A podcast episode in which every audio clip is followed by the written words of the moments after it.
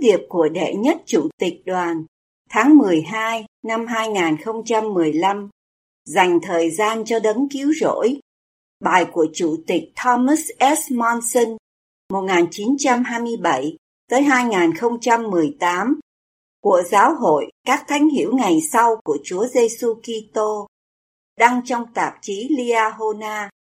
Một mùa lễ Giáng sinh nữa sắp đến với chúng ta, và chẳng bao lâu cũng sẽ bắt đầu một năm mới.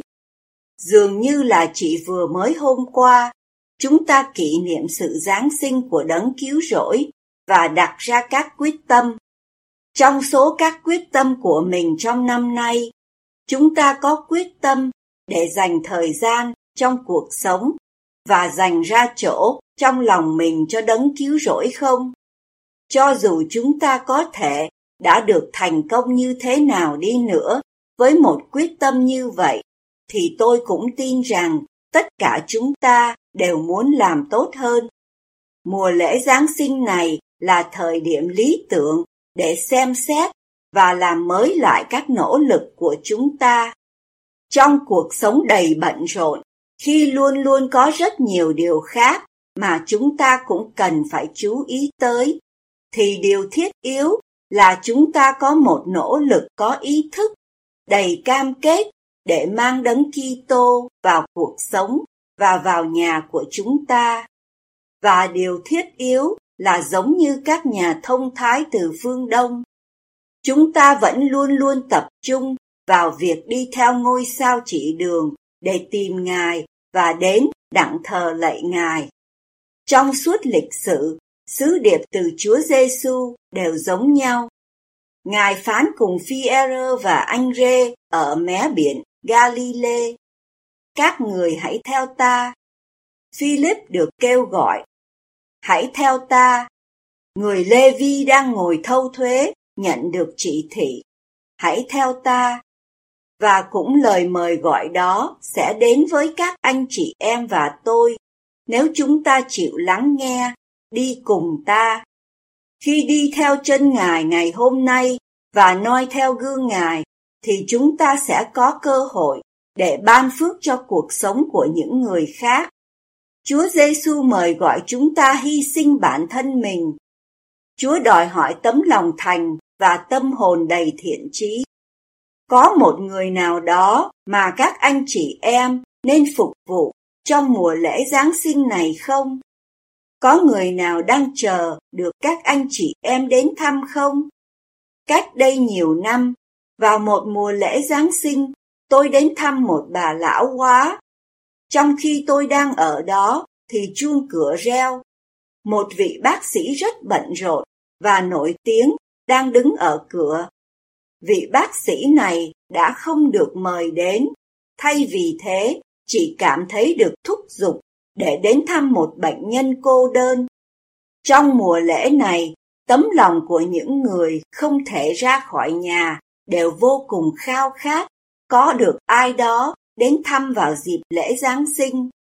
Trong khi đến thăm một trung tâm dưỡng lão vào một mùa lễ Giáng sinh nọ, tôi ngồi nói chuyện với năm bà lão, người lớn tuổi nhất trong số đó là một trăm lẻ một tuổi. Bà bị mù nhưng vẫn nhận ra tiếng nói của tôi. Bà nói: "Thưa giám chợ, năm nay giám chợ đến hơi trễ đấy." Tôi đã tưởng là giám chợ sẽ không bao giờ đến nữa. Chúng tôi đã có một thời gian tuyệt vời bên nhau. Tuy nhiên, một bệnh nhân âu yếm nhìn ra ngoài cửa sổ và lặp đi lặp lại: "Tôi biết là con trai tôi sẽ đến thăm tôi hôm nay." Tôi tự hỏi, người con trai đó có đến không? Vì đã có nhiều mùa lễ Giáng sinh khác, người ấy đã không bao giờ đến.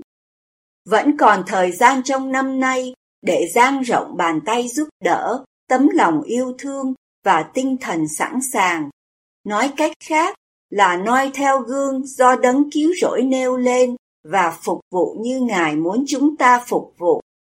Khi phục vụ Ngài, chúng ta sẽ không bỏ mất cơ hội của mình như người chủ quán trọ thời xưa, để dành thời gian cho Ngài trong cuộc sống của chúng ta và chỗ cho Ngài trong tim chúng ta chúng ta có thể hiểu được lời hứa tuyệt vời chứa đựng trong sứ điệp của vị thiên sứ đưa ra cho các mục đồng đang ở ngoài đồng.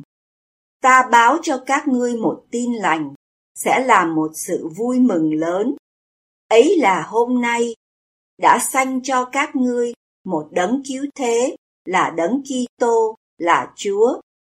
Khi chúng ta trao đổi quà vào lễ Giáng sinh, cầu xin cho chúng ta ghi nhớ, biết ơn và tiếp nhận ân tứ lớn nhất của tất cả các ân tứ, ân tứ của đấng cứu rỗi và đấng cứu chuộc, để chúng ta có thể có được cuộc sống vĩnh cửu.